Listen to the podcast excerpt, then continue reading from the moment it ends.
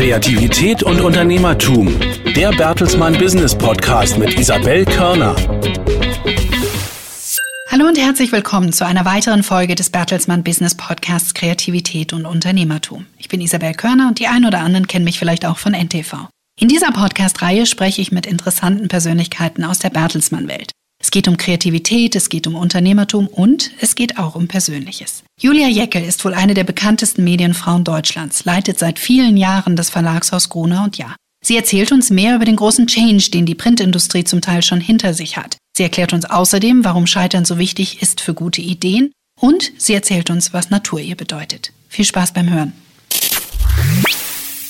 Julia Jeckel, schön, dass Sie da sind. Ich muss gestehen, ich bin ganz gespannt darauf, was Sie mitgebracht haben, weil ich das überhaupt nicht einschätzen kann. Ich habe das Gefühl, es ist so wenig persönlich über Sie bekannt. Echt? Kommt mir irgendwie ganz anders vor, aber na gut.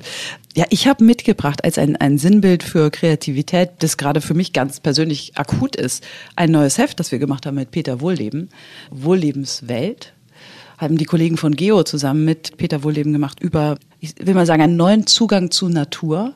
Und eigentlich ist das für mich ein Sinnbild für das, was wir gerade auch im Haus machen, Kreativität für eine digitale Gesellschaft. Das ist eigentlich ein Printmedium, das nicht trotz der Digitalisierung funktionieren wird, sondern wegen.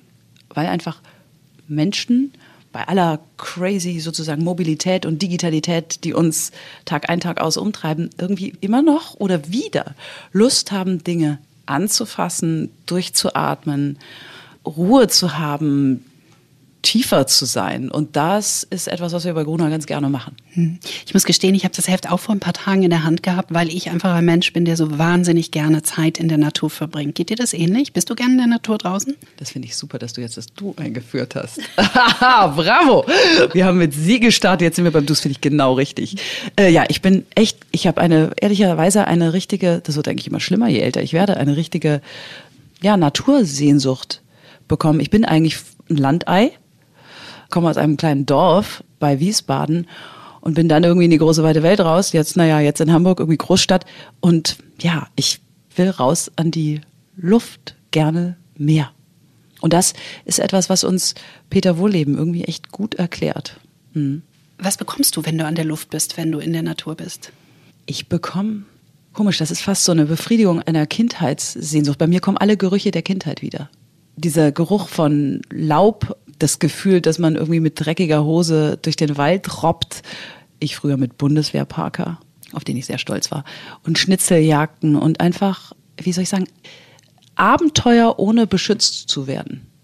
Ja, dieses Freisein, das empfinde ich im, im Wald ganz besonders. Und Peter Wohlleben erklärt uns ja auch nochmal die Biochemie dahinter. Da scheint ja wirklich was zu passieren mit den Blättern, mit chemischen Prozessen, die ablaufen, die dann irgendwas mit unserem Gehirn machen. Und das funktioniert bei mir total gut. Geht es so weit, dass du sagen würdest, die besten Ideen kommen mir, wenn ich draußen nee. in der Natur bin? Dann hätte ich keine Ideen, weil ich bin zu wenig draußen in der Natur. Hm. die kommt dann doch manchmal ganz trivial im Büro oder irgendwo unterwegs. Oder vor allen Dingen aber eigentlich im Miteinander. Irgendwie, ich bin ein Redetyp. Sie kommen mir beim Sprechen, beim lustigerweise Selbstreden oder mit anderen reden ich bin nicht der Typ, der in die Decke starrt und guckt, Eingebung komme über mich. Hm. Du hast jetzt gerade gesagt, du hast wenig Zeit in der Natur zu sein im Moment. Ja, das leider. geht wahrscheinlich schon seit einigen Jahren ja, so, denn du dumm. hast ja eine Mammutaufgabe zu bewältigen und die heißt Gruner und Ja in das Zeitalter der Digitalisierung führen und auch nachhaltig aufstellen mhm. für dieses neue Zeitalter. Mhm. Was sind die größten Herausforderungen? Ja, also ich, ich mache das jetzt ja mit meinen Kollegen zusammen schon ein bisschen länger und will erstmal festhalten, wo wir stehen. Also wir sind ein sehr gesundes Unternehmen. Wir machen jetzt so anderthalb Milliarden Euro Umsatz in etwa, sind sehr profitabel, also haben eine gesunde Profitabilität. Aber was sich dahinter verbirgt in den letzten sechs Jahren, wenn ich mal zurückschaue, ist tatsächlich eigentlich eine fundamentale Veränderung des gesamten Hauses. Und fast ist es ein Zurückführen zu dem Kern dessen, was Gruner und ja mal ganz ursprünglich war. Ein Haus voller Kreativität und Geist.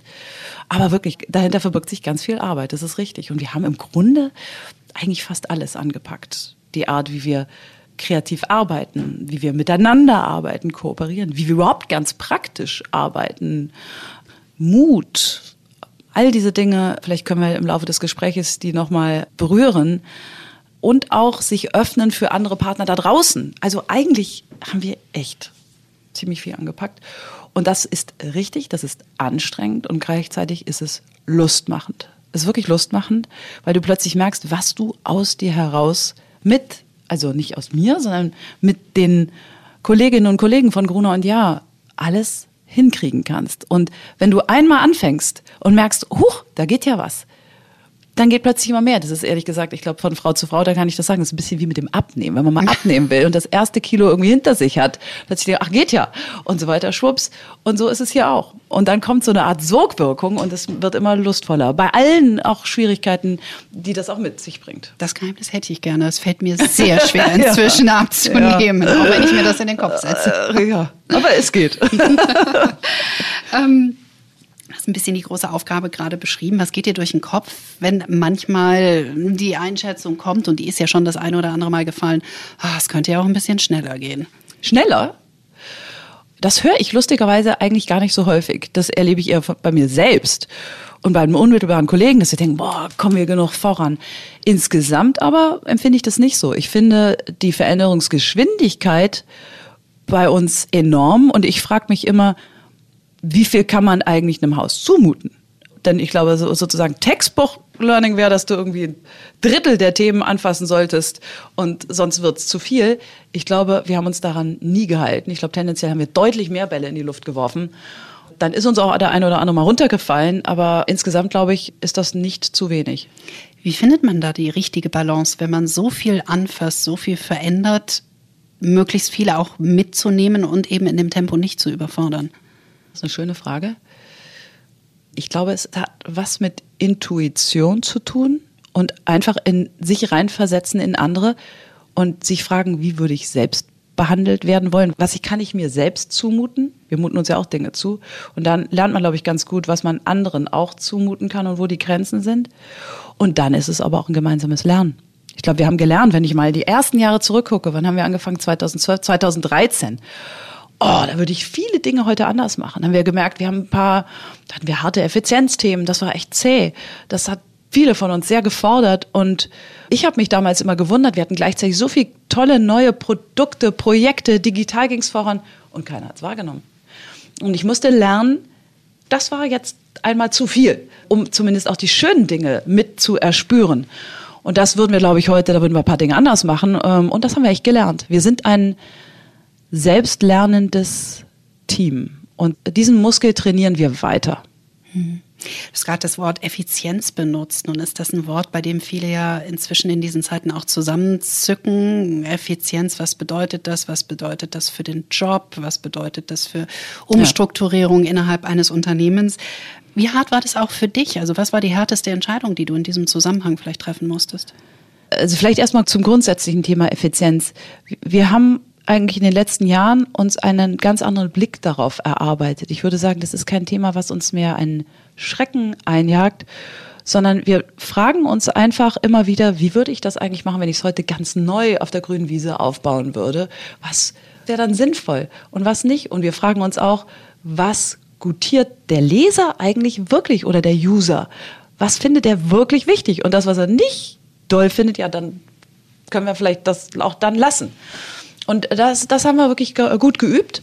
Und insofern sind wir da ganz gut unterwegs. Aber klar, wenn ich einmal persönlich, du fragst mich persönlich, drüber nachdenke, was war, glaube ich, das Gravierendste, das war sicherlich die Einstellung der Financial Times Deutschland, weil es einfach sehr viele sehr kluge, sehr gute Journalistinnen und Journalisten damals auch betroffen hat.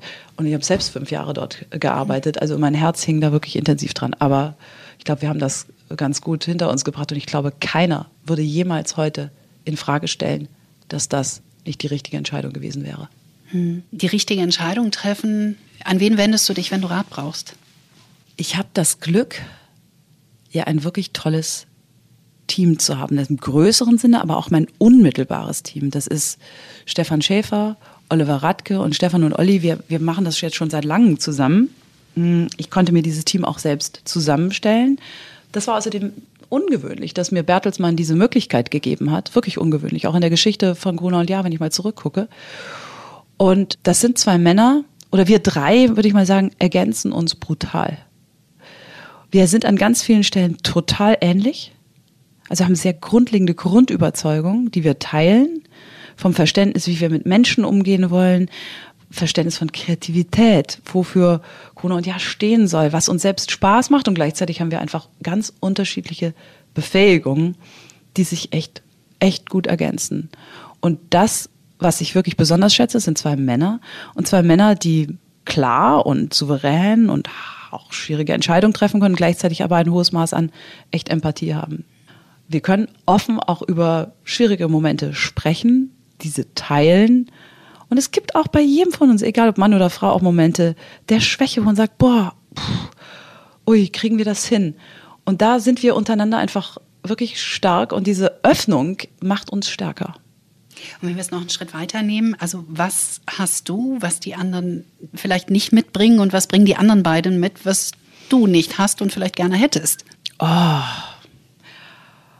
Also ich kann mal umgedreht vielleicht mal so sagen, was ich bei meinen Kollegen unfassbar schätze. Fangen wir mal mit Olli an als COO, der eine wahnsinnige Souveränität hat, der einfach über schwierige Themen die so unheimlich gut erklären kann, sie menschlich erklären kann. Und das macht er wirklich fulminant und gleichzeitig finde ich einen großen Weitblick hat. Und Stefan natürlich mit einem äh, herausragenden kreativen Talent und mit einem Gestaltungswillen und Lust, das haben wir, glaube ich, gemeinsam. Und da ergänzen wir uns alle wirklich toll. Und ich versuche, diese beiden Eigenschaften miteinander zur Schwingung zu bringen, würde ich sagen. Das ist, das auch zu moderieren und, und dann auch, wenn wir mal zu schnell sind, wir neigen auch dazu, manchmal sehr mutige Entscheidungen zu treffen und plötzlich sehr wild zu denken, dann braucht es auch jemanden, der dann mal wieder sagt, okay, wollen wir noch mal einmal wieder Luft holen und vielleicht noch einmal drüber nachdenken und die Dinge zusammenbringen und so. Und da, glaube ich, sind wir in, miteinander echt ein echt Spitzenteam. Ich sage ja immer, wir sind auch ein sehr diverses Team. Ich glaube, das kann ich mal sagen. Wir sind ein Ossi, ein Nichtstudierter und eine Frau. Funktioniert top. Interessante Kombination. ja, sag ich. Wo befindet ihr euch im Umbauprozess von Gruner und Ja im Moment? Und welche Herausforderungen siehst du noch auf euch zukommen? Also erstmal, wir haben uns vorgenommen, der kreativste und innovativste Verlag zu sein. Und ich sage jetzt mal voller Selbstbewusstsein, das sind wir. Also Haken dran, drunter. Glaubt uns auch jeder. Wir glauben es intern. Wir manifestieren es jeden Tag und ich glaube, es wird uns auch von unseren Kunden in jeder Beziehung außen attestiert. Wo sind wir auf unserer Reise? ich befürchte, diese Reise ist fast unendlich. Ich befürchte, es gibt keinen Punkt, wo wir angekommen sind. Und das, glaube ich, beschreibt schon die Arbeit heutiger Medienmanager-Generationen im Vergleich zu den Zeiten äh, früher. Die Veränderungsgeschwindigkeit ist so brutal und es kommt immer wieder was so fundamental Neues auf uns zu und wir müssen uns fragen, gehe ich da mit? Lass ich sein? Warte ich erstmal ab? Und das wird uns immer weiter fordern. Es jagt uns nur keinen Schreck mehr ein, sondern wir haben uns einen Weg erarbeitet, uns den Problemen immer wieder neu zu widmen. Eine Frage, die im Zusammenhang mit dem Umbau immer mal wieder auftaucht und auch im Hinblick auf Ergebnisse, wie viel Journalismus wird am Ende bei Gruner und Jahr übrig bleiben? Denn Gruner und Jahr verkauft ja inzwischen auch schon Möbel. Ja, also unser Kern ist und bleibt der Journalismus. Unsere Stärke ist es, Gesellschaft zu erspüren und das am Ende in journalistische Ange oder publizistische Angebot zu überführen. Das ist unser Kern.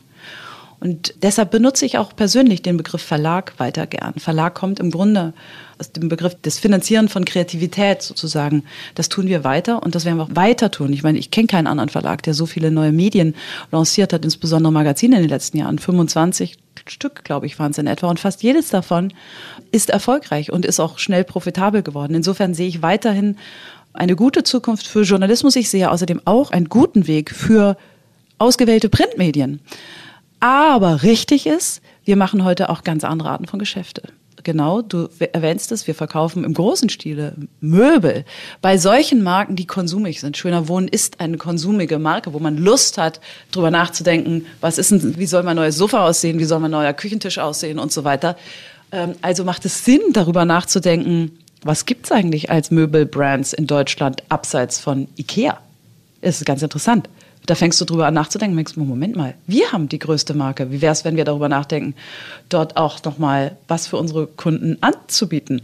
Genauso betreiben wir heute mit der Brigitte die sogenannte Brigitte Academy, eine Eventreihe, in denen wir guten Frauen, Zielgruppe der Brigitte, ich sag mal, Beratung im weiteren Sinne an die Hand geben. Große Veranstaltungen, zum Teil tausend Frauen, die dort, dort sind, sich beschäftigen mit beruflicher Weiterbildung, privaten Finanzthemen, ehrlich gesagt auch Scheidungsrecht, Coaching in jeder Beziehung, Start-up, wie lerne ich irgendwie ein Unternehmen zu gründen, etc. All diese Dinge. Auch das sind Geschäfte, die wir inzwischen machen. Und dann sind wir natürlich im großen Stile digital unterwegs und zwar mit digitalen publizistischen Produkten. Wir sind im Grunde mit allen unseren Marken Marktführer im digitalen Markt, meistens werbefinanziert.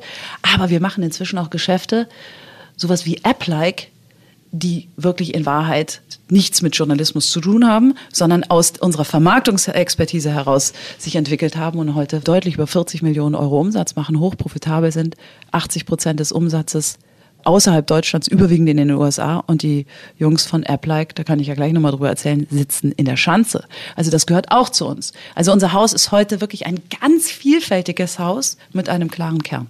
Wir kommen aus einer Welt, wo wir gesagt haben, das eine ist besser als das andere. Das ist wichtiger als das andere. Das ist nicht so. Wir brauchen alle diese Aktivitäten immer wieder Neues, das zu uns passt natürlich. Wir machen keinen Quatsch, wir machen auch keine ekligen Sachen, wir machen nicht Sachen, die wir nicht wollen. Aber damit sind wir ganz gut unterwegs. Eklige Sachen wären was? Ach, ich glaube, da hat jeder in unserem Haus schon ein ganz gutes Gefühl von Geschäften, die nicht unseren, ich sag mal, ethischen Standards entsprechen, die wir einfach nicht machen wollen. Hm. Wo habt ihr eure ethischen Standards gesetzt oder eure Linien auch gezogen? Wir haben uns kürzlich ein paar einfach nochmal Grundsätze mit aufgegeben, wer wir sind, wie wir arbeiten wollen. Das ist eigentlich mehr Grundsätze darüber, wie wir arbeiten wollen. Im Grunde im Gesamtkontext der Bertelsmann Essentials sozusagen runtergebrochen auf das, was wir ganz konkret machen. Und dazu gehört einfach auch, dass wir einen guten Beitrag zur Gesellschaft leisten wollen. Und zur Gesellschaft leisten wollen heißt die Art, welche Produkte wir machen, aber auch wie wir uns als Unternehmen verhalten, wie wir auch mit schwierigen Themen natürlich umgehen, wie wir uns als Arbeitgeber verhalten. Und da haben wir uns klare Ziele aufgegeben. Wir gerade zuletzt, vor wenig, den letzten Wochen, haben wir uns ein neues Unternehmensziel mit in unser Pflichtenheft geschrieben, nämlich Nachhaltigkeit. Wir wollen ein nachhaltiges Unternehmen sein. Ja, und all das gehört zu Gruner und Ja. Wo fängt man an, wenn man ein nachhaltiges Unternehmen sein möchte? Das ist eine gute Frage. Das Interessante war, wir haben uns mit dem Thema lustigerweise beschäftigt. Das ging zurück aus einer grüne Woche Aktivität. Grüne Woche ist vor ein paar Jahren eingeführt. Wir nehmen uns Zeit, regelmäßig einmal im Jahr, dass Teams, die sich selbst zusammensuchen, sich mit Kreativthemen jeder Art beschäftigen, abseits ihres originellen Arbeitsalltags. Und daraus entstehen ganz viele tolle neue Dinge. Die präsentieren wir dann einmal im Jahr in einer großen Party. Und eines der Projekte war wir wollen uns mit Nachhaltigkeit nochmal auch als Geschäftsmodell beschäftigen. Denn wir haben Geo, wir haben National Geographic, wir haben eine große Expertise, wir schreiben hoch und runter darüber. Kann man damit aber auch was anderen helfen, beraten und so weiter, war die Idee.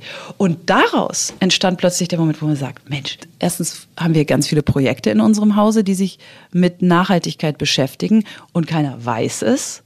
Und zweitens merken wir, es ist so wichtig für unsere Mitarbeiterinnen und Mitarbeiter heute, die wollen irgendwie bei einer guten Sache dabei sein. Mhm. Ich außerdem auch. Ich möchte auch irgendwie. Ich finde, wir haben alle eine Rolle in unserer Gesellschaft und die möchte ich gerne verantwortlich wahrnehmen. Und dazu gehört, dass wir uns auch fragen, was machen wir denn mit Papier? Wie geht es denn mit der Folienumhüllung unserer Magazine? Gibt es da nicht andere Wege? Und damit beschäftigen wir uns. Und wir haben gelernt, wir müssen uns mutige Ziele vornehmen, sie postulieren. Wir waren auch nicht von Tag eins der kreativste und innovativste. Das kommt, du musst dir die Dinge vornehmen. Und das tun wir hier auch. Aber nochmal zu deiner Frage zurück. Am Ende geht es erstmal zum Transparentmachen von Entscheidungen. Und Entscheidungen bei Nachhaltigkeit sind ja meistens keine Schwarz- oder Weiß-Entscheidungen. Und damit fangen wir jetzt an, eins nach dem anderen. Es ist das eine zu sagen, wir wollen der kreativste und innovativste Verlag sein und das andere ist auch wirklich zu sein und es immer wieder zu fördern. Wie ja. fördert ihr das im Unternehmen? Also ich glaube, das Allerwichtigste ist, ich will einen ganz einfachen Begriff verwenden, ist Atmosphäre oder Geist. Also dass jeder Mann im Grunde weiß, dass man auch Dinge machen kann, wenn man eine Idee hat. Das sagt sich jetzt so wohlfeil. Ne? Ich glaube, jetzt gibt es bestimmt ganz viele im Haus, die sagen, oh Mann, das stimmt gar nicht. Aber ich würde sagen, im großen Stile versuchen wir durch Handeln vorzumachen, dass wir uns Dinge trauen und sie dann auch machen. Wichtig ist nur, dass wir, wenn sie nicht laufen, wir dann einfach auch sagen, ja, das war's dann halt. Wir haben es ausprobiert, wir haben es gelassen. Wir hatten einen fulminanten Case, wo wir uns was getraut haben. Das hieß ein Magazin, das hieß Frei. Da haben wir uns in ein Terrain gewagt, Weekly-Magazine, wo wir echt nicht gut zu Hause waren. Wahrheit wird da sehr viel Geld verdienen. Dachten, können wir das nicht auch? Gehört da nicht Modernitätsschub in dieses Segment? Und ehrlich gesagt, wir haben uns etwas verhoben, haben auch ordentlich Geld mit versenkt, aber wir haben schnell Schluss gemacht. Und das ist etwas, was wir gelernt haben. Und alle haben aber auch gemerkt, die trauen sich groß zu denken in jeder Beziehung. App-like ist das beste Beispiel. Da waren, soll ich mal ein bisschen erzählen, mhm. zwei junge Männer, Jonas und Carlo, die wirklich einmal mit einem eigenen Projekt gescheitert sind, wirklich mit dem Geld der Großmutter. Das ist keine PR-Geschichte, sondern die Wahrheit. Die haben gelernt, ui, das ist nicht so leicht mit dem, mit dem eigenen Gründen.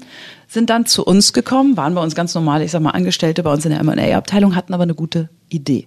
Und hier hatten wir wiederum im Haus echt Profis, die, es ging um das Thema Ad-Tech, also Technologie, also Ad-Marketing, algorithmusgetriebenes Business. Und da haben wir echt Leute, die sich wirklich gut auskennen. Und die haben den beiden, die waren gute Sparringspartner und wir haben gemerkt, die können was, die trauen sich was und sind gute Persönlichkeiten, denen wir vertrauen.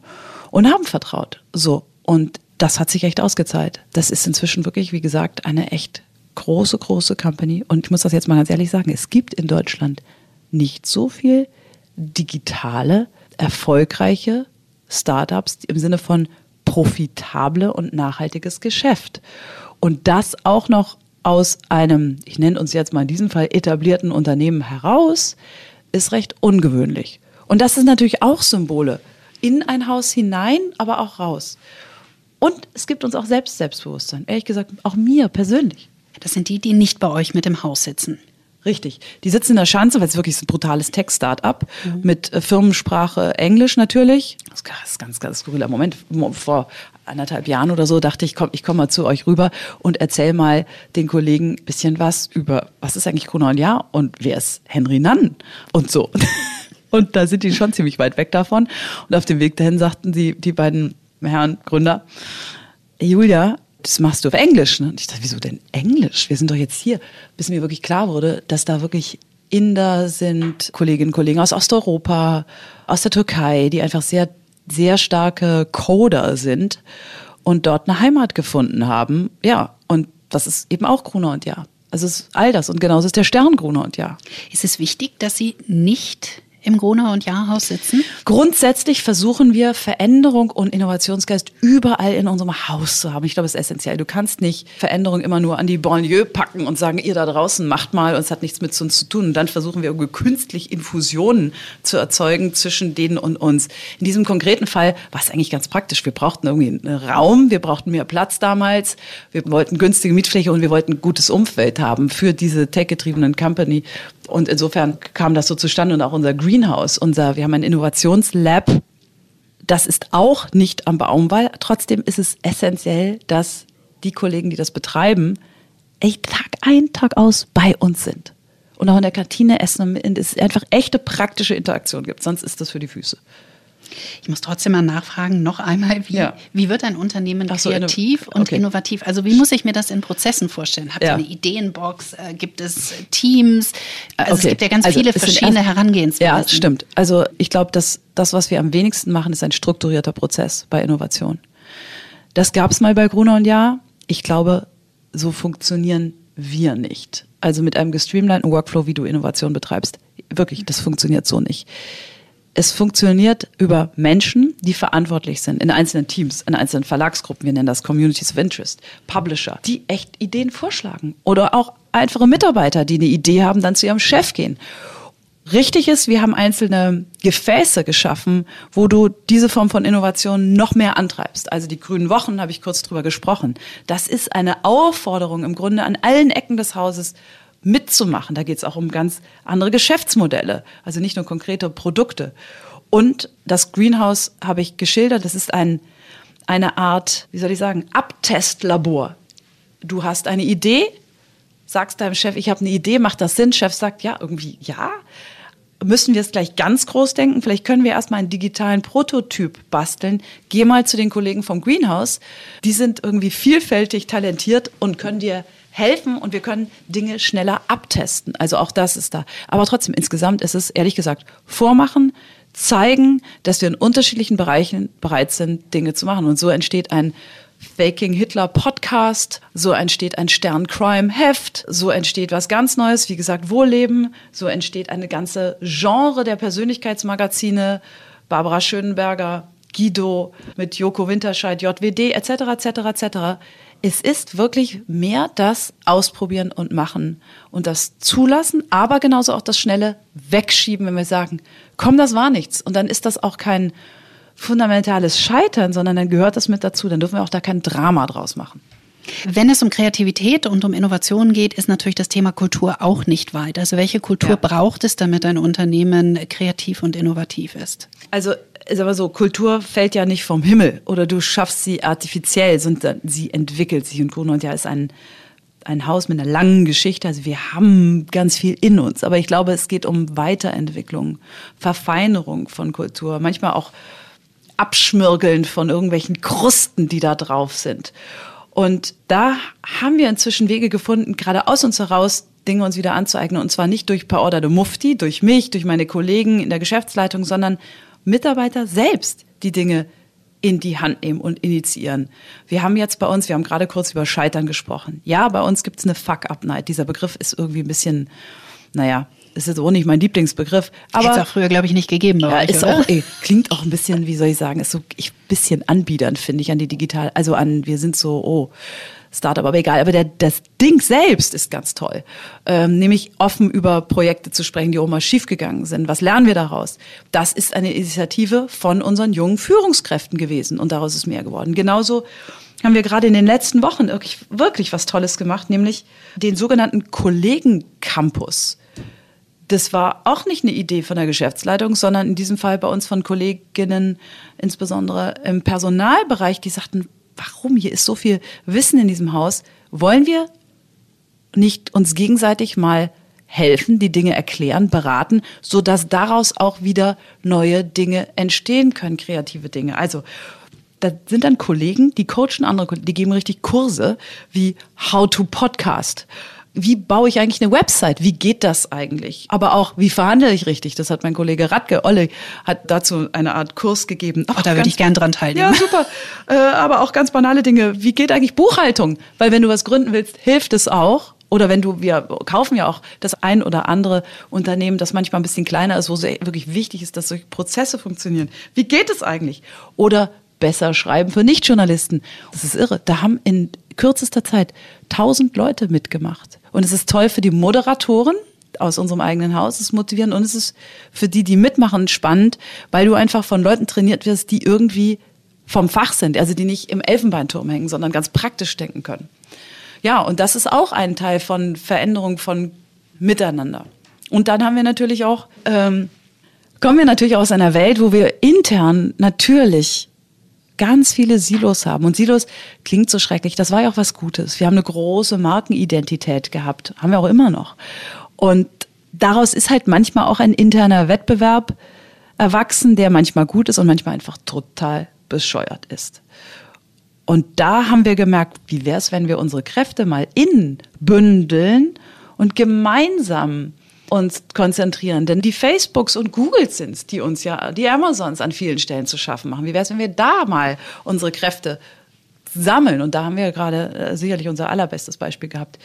Die Ad Alliance, die Bertelsmann unter dem Dach von RTL und Gruner und Ja, also der Mediengruppe RTL und Gruner und Ja. Wir haben beide unsere Vermarktungsarme koordiniert und haben gesagt, wieso? Wir müssen ja nicht immer gegeneinander gehen, Print gegen Fernsehen, digital. Wie wäre es, wenn wir mal digital bündeln? Und daraus ist so viel entstanden und einfach ein sehr, sehr kraftvolles Unternehmen. Und das hat uns wieder gezeigt, mein Gott, da geht so viel mehr. Und das dient jetzt auch als Beispiel für die Content Alliance, mhm. die ihr vorantreiben wollt, auch um Silos abzubauen. Du bist Chair of the Board. Was genau habt ihr vor mit der Content Alliance? Ja, das ist die, äh, will präzise sein, das ist die Bertelsmann Content Alliance oder Alliance. Ja, da bin ich Chair. Wir haben ein, ein, ein Board. das besteht im Grunde aus den Chefs der, der deutschen Divisions, also Fernsehen, Mediengruppe RTL mit Vox, NTV, RTL natürlich und so weiter. Die ganze Radiogruppe, der größte private Radiobetreiber, äh, RTL Radio. Wir haben die Kollegen Nico Hoffmann mit seiner UFA dabei, einer der dollsten Fernsehproduzenten in Deutschland. Natürlich den größten Buchverlag.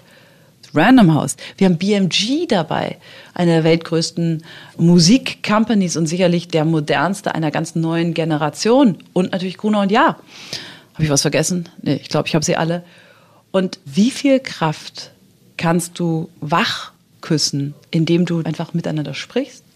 Guckst, wo kannst du was zusammen machen? Und wir können einfach ein unfassbar attraktives Angebot auch bauen für spannende Protagonisten unserer Zeit, für Künstler, für Autoren, für Publizisten, für Celebrities im weiteren Sinne und natürlich für Leute, die einfach gute gute kreative Ideen haben. Wir haben so eine große Reichweite. Wir erreichen im Grunde mit diesen Medien 99 Prozent der deutschen Bevölkerung. 99 Prozent. Wir geben Bertelsmann nur in Deutschland im Rahmen der Bertelsmann Content Allianz, wenn wir sie mal komplett die, die Investitionen addieren, jedes Jahr zwei Milliarden Euro aus in eigenen Inhalt. Und natürlich haben wir da eine Riesenchance gegen die Plattformen. Nicht auf einer globalen Level, aber lokal, also in Deutschland da wo für uns die Musik spielt, in diesem Fall, wo wir den Unterschied machen können durch kulturelle Expertise und reinfühlen in eine Gesellschaft, das können wir wirklich, glaube ich, ganz gut. Und da haben wir uns zusammengetan und das macht unfassbar viel Spaß. Wir machen das erst seit wenigen Wochen, ich glaube seit zehn Wochen. Und schon jetzt sind ganz viele Projekte daraus entstanden. Und wie funktioniert das? Im Ablauf? Also ganz banal, wir treffen uns einfach häufig, also ganz regelmäßig, alle vier Wochen in diesem Board. So, und dann haben wir natürlich eine sehr lebendige, informelle Kommunikation. Und wenn wir uns treffen, reden wir eigentlich wirklich nur über konkrete Projekte. Wir reden über ein Projekt wie können wir nicht aus Stern Crime mehr machen? Es entsteht ein Podcast mit der Hilfe der Radiokollegen. Es, na, ich glaube, ich kann noch gar nicht über alles sprechen, aber können wir nicht was mit Random House zusammen machen, mit UFA etc. etc.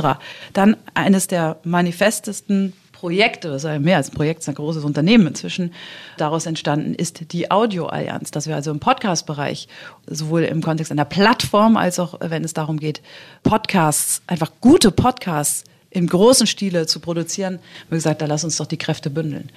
Ja, und so kommen wir in Schwingung. Und da werden auch Dinge nicht gehen, weil wir merken, oh nee, das haben wir zu groß gedacht, zu kompliziert gedacht. Aber es hat sich eine Sache verändert. Es sind eigentlich haben sich zwei Dinge verändert. Einerseits haben wir eine echte, sagen wir mal, Bedrohungssituation durch die Tech-Plattform. Also auf der rationalen Ebene haben wir alle verstanden, es macht strategisch Sinn, Kräfte zu bündeln. Aber dann kommt ehrlich gesagt die, die emotionale Ebene dazu. Hier sind überall neue Generationen von Managern oder von Verantwortlichen an der Spitze, die einfach neugierig aufeinander sind. Mhm. Aber abgeben ist ja auch nicht immer einfach. Ja, oder? und das ist eben ganz interessant. Wir haben uns abgewöhnt, darüber nachzudenken, wer ist der Tollere, wer ist der Größere. Ich sage das jetzt mal ganz hart. Ich finde, diese Kategorien von Macht helfen uns heute nicht weiter. Ich glaube im Gegenteil. Sie ziehen uns runter, sie machen uns schwach. Das ist schwer, weil der eine oder andere ist dadurch über lange Jahre sozialisiert worden. ich glaube, Und es ist auch einfacher, das zu sagen, wenn man bereits an der Spitze steht, oder? Ja, aber ich will mal ein eigenes Beispiel liefern. Ich habe gerade über die Ad Alliance gesprochen. Gruner und ja, wir waren immer extrem stark in der Vermarktung von Magazinen und auch digital. Das ist wirklich ein guter Vermarkter.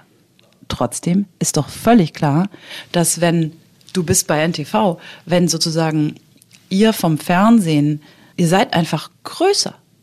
Wirklich in der Reichweite, im Umsatz. Und wenn wir uns zusammentun, haben wir über viele Jahre gedacht, oh, dann haben wir ja gar keine Kontrolle mehr über unsere Dinge. Dann haben ja die Fernsehkollegen mehr zu sagen als wir und sind irgendwie wichtiger, toller und treffen die Entscheidung. Aber das ist doch Quatsch. Und genau diese Ängste, aber die sind ja da gewesen und die gibt es auch immer noch, haben wir ja gesagt, nein, hier sind aber Menschen, denen wir vertrauen. Und lass uns doch mal gucken, was wir zusammen hinkriegen. Und plötzlich entstehen mehr Dinge und wir, wir sagen, wir sprechen über die Probleme offen. Ja, aber dann ist es auch total normal, dass in diesem konkreten Fall ein Kollege der Fernseheinheit dann als Oberchef dort ist, aber im Team mit unseren Kollegen zusammen. Also wir sehen das als Einheit. Und ich glaube wirklich, also es ist gut, dass du das angesprochen hast. Ich glaube, das wird am Ende die Spreu vom Weizen bei Unternehmen unterscheiden. Wenn du dich aus diesen alten Strukturen der Machtpolitik nicht befreien kannst und nicht kooperationsfähig bist, dann wirst du in diesen Zeiten nicht zu Potte kommen. Du wirst zermalmt werden. Wir kommen nur weiter, wenn wir Allianzen bilden. Und auch wir, wir haben, Gruner und Ja, wir haben gerade eine Allianz im Vertrieb mit dem Bauer Verlag gegründet. Das war vor 5000 Jahren undenkbar. Aber es ist wichtig. Wir haben ganz andere Befähigung. Die Kollegen vom Bauer Verlag können Dinge ganz toll, die wir nicht können. Und wir können ein paar Dinge besser als die Kollegen vom Bauer Verlag. Und zusammen kriegen wir was hin. Und auch da haben wir gesagt, lass uns doch bitte diesen Grabenkampf Quatsch hinter uns lassen. Und ja, du hast recht, das sagt sich leicht. Und jetzt ist die Kunst, das auf weitere Ebenen zu kriegen in den Unternehmen, diesen Geist. Und das hat was mit Erklären, Beispiel geben zu tun und einfach machen. Und natürlich braucht es auch Zeit. Wie verändern diese Dinge auch, dieses Fühler ausstrecken, auch mit anderen zusammenarbeiten, was früher undenkbar gewesen wäre, auch die Ansprüche an Unternehmertum innerhalb des Konzerns? Also zuallererst brauchen wir Unternehmer. Ähm, wenn wir mal unser eigenes Haus angucken, Gruner und Ja, kommen wir aus einer Welt, wo es nicht so kompliziert war, Geld zu verdienen. Unser Beruf war eigentlich, Dinge besser zu machen, sie professionell ablaufen zu lassen, mit einem sehr guten Handwerk und so weiter. Heute aber müssen wir permanent Neues schaffen. Es ist einfach so, dauernd Neues. Und zwar auch abseits von unserem gewohnten Terrain. Wir haben über Möbel vorhin gesprochen und so weiter.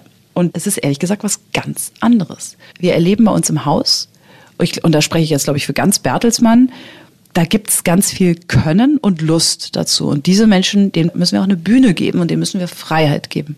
Wie empfindest du das Zusammenspiel von Unternehmertum und Kreativität? Empfindest du es auch als Spannungsfeld in Teilen? Und wo ziehst du Grenzen, wenn es eben darum geht, kreative Ideen zuzulassen, aber gleichzeitig auch zu gewährleisten, dass das, was unterm Strich steht, auch noch vertretbar ist? Naja, ich glaube, Kreativität stand immer in einem konstruktiven Wechselspiel mit Unternehmertum. Und ich bin gerade, deshalb zögere ich gerade so, ich versuche mich gerade noch daran zu erinnern, allein der Begriff Talent, wenn wir einmal historisch zurückgehen, wo kommt der Begriff eigentlich her? Aus der antiken Welt war Talent eine Währung. Also es hatte was mit Geld zu tun, sozusagen. Insofern war das schon immer irgendwie eines. Und wenn ich jetzt mal über den Kern unseres Hauses äh, nachdenke, Henry Nann, Gründer des Stern, Gehen wir nochmal weiter, wir sind am Spiegel beteiligt, Rudolf Augstein. Und gucken wir uns unsere Kollegen in anderen Häusern an, Axel Springer, die großen Publizisten, die großen Journalisten, die immer auch ein Sendungsbewusstsein hatten und unsere Gesellschaft kritisch begleiten wollten, die waren aber immer auch Unternehmer. Die haben damit Geld verdienen wollen. Und das ist nichts Böses, sondern es gehört irgendwie zusammen. Und deshalb Kreativität for the Show brauche ich jetzt nicht bei uns. Also das ist insofern vielen Dank nochmal für die Frage. Das gibt es ja auch manchmal, dass man plötzlich unfassbare, hyperventiliert, dolle Ideen konzipiert, die aber alle irgendwie killefit sind. So. Und das hilft uns ja nicht weiter, sondern wir brauchen schon Dinge, die am Ende sich auch langfristig rechnen, also die einfach eine Existenzberechtigung haben. Und rechnen heißt ja meistens auch, dass sie genügend Leser oder Kunden finden. Darum geht's ja. Und da leitet sich ja erst das Geldverdienen ab. Hm. Du hast ihr uns das Wohllebenheft mitgebracht. Mhm. Sprichst gerade von Lesern. Wie oft kommst du selber dazu, dich mal hinzusetzen und in Ruhe zu lesen? Ach, ich lese schon viel. Ich habe in Amerika ein Jahr studiert und habe dort interessanterweise, kam dort als deutsche Studentin nach fünf Semestern dort an den Harvard Campus und war echt, ehrlich gesagt, komplett fasziniert und auch total erschrocken von der Menge der Reading Lists, was man dort in der Woche an Pages, an Seiten einfach lesen musste. Und das hat mir gezeigt, wie man einfach ehrlich gesagt schnell lesen kann. Das habe ich gelernt. Speed Reading. Ich kann, ja, ich kann wirklich schnell lesen. Ich kann wirklich, ähm, das kann ich wirklich. Aber gleichzeitig äh, geht es natürlich nicht darum, permanent nur schnell zu lesen. Aber trotzdem kann ich das ganz gut. Aber ich lese auch wirklich gern. Ich bin einfach, ich habe ja so ein Glück mit meinem Beruf, das muss ich ja wirklich sagen.